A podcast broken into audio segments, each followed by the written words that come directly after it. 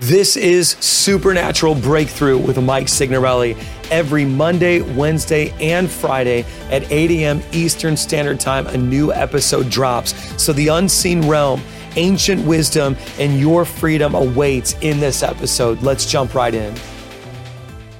Welcome to Casting Out Demons for Beginners. My name is Pastor Mike Signorelli, and you may have seen me with Isaiah Saldivar, with Vlad Savchuk, maybe Alexander Pagani. Uh, we have been affectionately dubbed the Demon Slayers, and I'm here to finally answer the question. If you've ever felt intimidated by the idea of casting out demons and asked, how do I even get started? This is Casting Out Demons for Beginners. I want you to stick all the way around till the end because this is going to blow your mind. And I'm saving the best for last, okay? This isn't just something for special people or super Christians or people who are highly trained. Actually, the Bible says that all believers should cast out demons. In Mark chapter 16, verse 17 and 18, your name is in there. I don't know if you know this, but like if you are a believer, it says, and these signs will, not maybe, not might, it says they will will accompany those who believe. That's you. You you believe. You believe in Jesus. So in my name, they will cast out demons. Not might, not like, oh, there's some stubborn demons that, that they can't get out.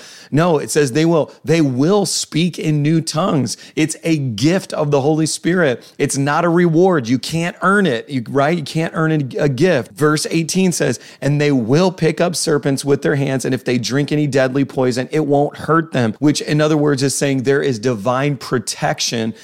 for those who do war in Christ's name, and they will lay their hands on the sick and they will recover. So if you haven't seen sick people recover, it's not because God can't do it through you. It's probably because you have not allowed Him by a simple act of obedience, laying your hands on people and praying. And so you have authority. I want to give you this analogy. And I think this is really, really, really going to help you. You have authority through Jesus Christ. And if you are not under the authority of Jesus, you cannot cast out demons. But if you are under the authority of Jesus, you can. So this is the basics. Let me just say it like this I have two daughters, Bella and Everly. And when sometimes they're arguing, they come to me and they're like, Dad, my little sister, she won't stop annoying me. And then I tell the big sister, You go back and tell your sister dad said to stop it. And then when she goes back to her little sister, now her little sister listens to her, not because she has authority, but because I, her dad, have authority and I gave it to her. So when the little sister hears her big sister say, Hey, dad said you better stop or he's going to deal with you, she's like, Oh, I'm going to act right.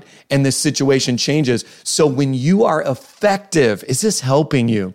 when you are effective at casting out demons, it's not because you are this powerful person, but it's because you have been given power and authority by Jesus, and the demons respond to your dad through you.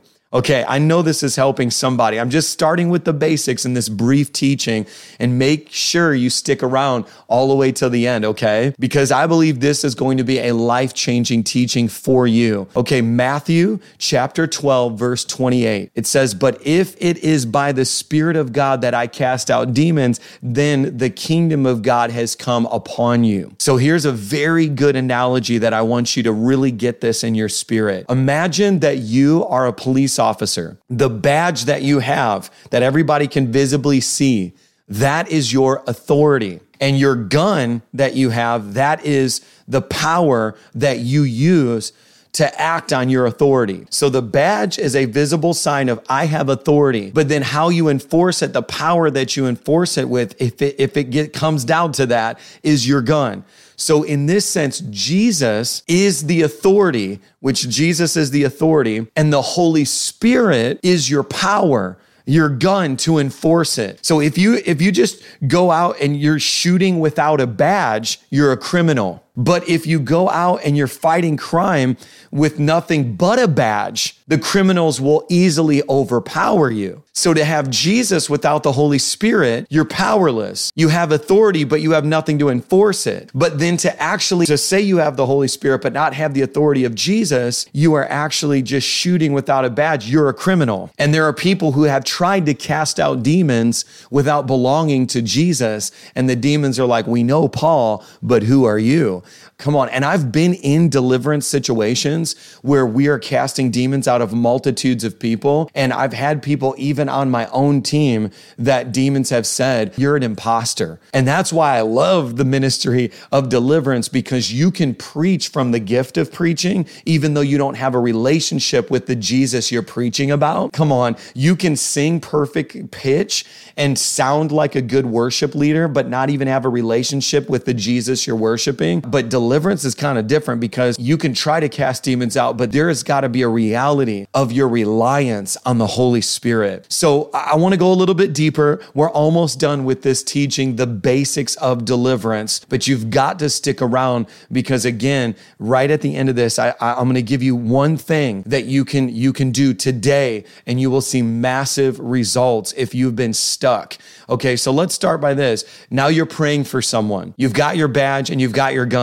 You have your authority and you have your power. But how do you know if it's a demon? Now, I want to speak from personal experience doing deliverance. You have to constantly be diagnosing and assessing, which requires discernment through the Holy Spirit. Sometimes it's a demon and sometimes it's an issue of the flesh. It's discipline that's needed, not deliverance. Well, Pastor Mike, how do I know whether it's discipline or deliverance? So the Bible tells us in Galatians chapter 5 verse 24 to crucify the flesh and in the in Mark chapter 16 to cast out demons. So you cannot crucify a demon and you cannot cast out the flesh. So we must increase in our discernment of which one is it. So the way that I've learned this as I've been in the game for a long time, many of you guys know I've been casting demons out of people for over 20 years, which is crazy to say. On one hand, if you never think it's a demon, but you are perpetually giving in to the desires of the flesh, there is a very high likelihood that you have opened up through repeated sin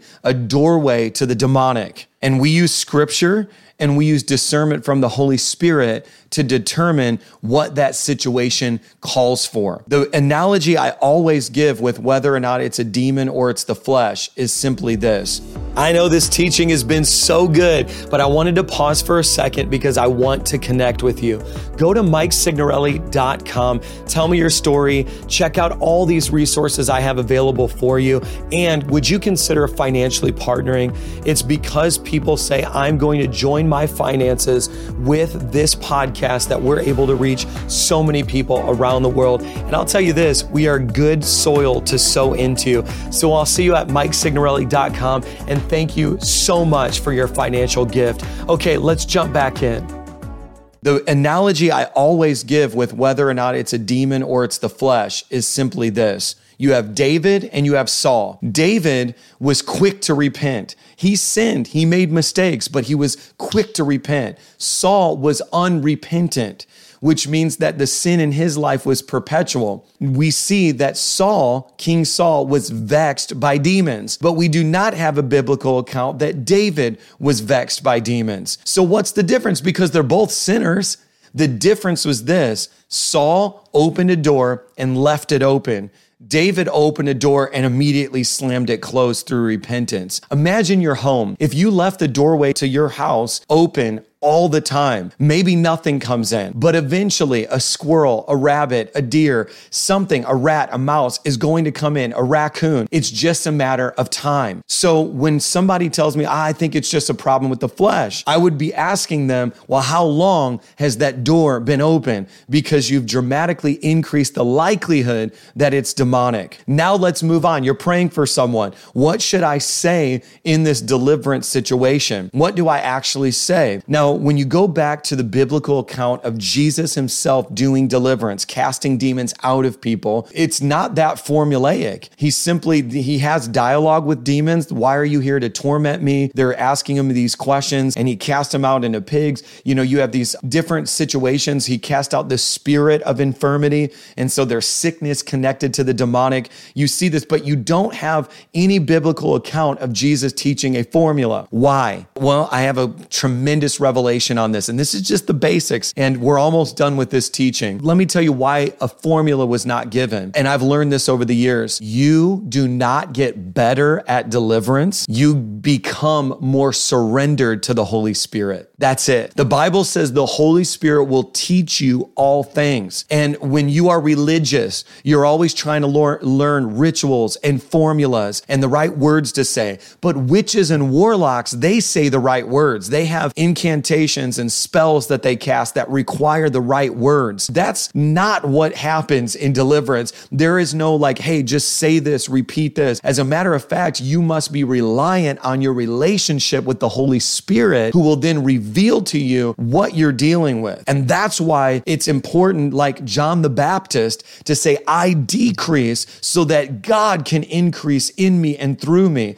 So it's not about getting better, it's about becoming more surrendered. Come on, hit the thumbs up right now if that just really helped you. Seriously, drop a comment and let me know what you're learning in this brief teaching about the beginnings of deliverance. I want to just blast through a few more questions because I know that you probably have more questions right now than anything. But as you're doing deliverance, the Holy Spirit's showing you what demon you're dealing with. Sometimes there's a necessity to call them out by name and begin to do deliverance in that way. But then will someone who has a demon always manifest? What does the word manifest mean? It's an, a demonstration of the personality connected to the demon. Oftentimes, demons of lust and perversion will cause people to contort and manifest lustful behaviors. I've seen that many times. I've placed my hand, I've got chills even saying this out loud. I've placed my hand on a young woman once who began to act sexual and physically grab my hand. And it was like an extremely bizarre situation. But demons are disembodied personalities. And so if it's a demon of rage, that demon will manifest rage while you're trying to cast it out. If it's lust, you may see lust. Whatever the personality is will be a part of the manifestation. And that will help give you discernment while you are to see, okay, I can visibly see, but can I spiritually see that behavior? And that points to the name, and I can begin to cast this demon out. What are the things that prevent me from being effective in deliverance? Uh, I'm going to say this. And then we're going to end this teaching. Thanks for sticking around through this entire video. One of the things that will stop you from being effective, because it's not the power of God stopping you, Okay. It's actually pride in your personal life, unconfessed sin in your own personal life, or it could be a lack of knowledge, which just means in a certain situation, you didn't know what to do. You haven't built your reliance on the Holy Spirit and you're doing ministry out of your head or even out of your heart, which is the emotional realm, the soulish realm, but not the spirit realm. So I've seen people because of pride, unconfessed sin, and a lack of knowledge prevent them from being effective in deliverance. So you may actually have to go first. And that's why I save the best for last. In the basics of deliverance, the first person that you should get good at doing deliverance on is yourself. That's how it started with me. Loose thyself. The scriptures teach us that there is a necessity to unlock the shackles and chains and loose thyself. The very first deliverance I ever did was my own. I was vomiting uncontrollably in my shower as a teenager as I went through the process of breaking curses off of my life and then casting demons out of myself. It was so crazy, so bizarre, but so liberating and such a confirmation of how this all really is. Well, we are coming to the end of yet another incredible time together every Monday, every Wednesday, and Friday at 8 a.m. Eastern Standard Time. I am posting a new podcast so that you can be equipped and learn and grow. And you know, if you got this far, you may want additional mentorship and you may want to connect with me on a deeper level, which is why I have the breakthrough community. If you visit MikeSignorelli.com or breakthroughteaching.com. You can become a monthly financial partner for $27 a month or $297 for the entire year, you can come into the Breakthrough community. We do monthly Zooms. Yes, monthly Zooms. It's wild. People from all over the world are there, including prophetic seminars and teachings that literally are banned on other platforms. All of it's waiting for you, including a private Facebook group with all of the other Breakthrough community members. So, again, go to MikeSignorelli.com or breakthroughteaching.com and become a monthly partner. I can't wait to see you there, and I will see you in the next podcast episode.